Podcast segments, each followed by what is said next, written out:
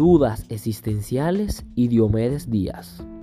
Las dudas existenciales siempre han estado en nuestras vidas, desde el principio y lo estarán hasta el final, desde el primer suspiro hasta el último latido de nuestros corazones. Al momento de que surjan, es como la muerte, no tienen que ver con nada. Son tan infalibles ellas como el cacho, la necesidad y el enamoramiento apasionado hacia una maestra en especial hacia las de la universidad.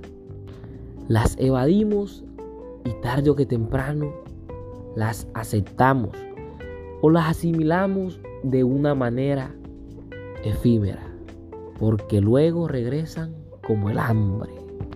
Hay grandes pensadores como el artista Diomedes Díaz, quien ha estado en grandes caminos y ha asimilado esta situación como un modo de vida, aceptando todo y plasmando así sus máximas expresiones en sus canciones, como lo hizo en la canción llamada La Plata, relatando así su vida de parrandero, mujeriego y de aventurero por el mundo, pero siempre lleno de felicidad, pregonando en la antes mencionada, si la vida fuera estable todo el tiempo, yo no bebería ni malgastaría la plata.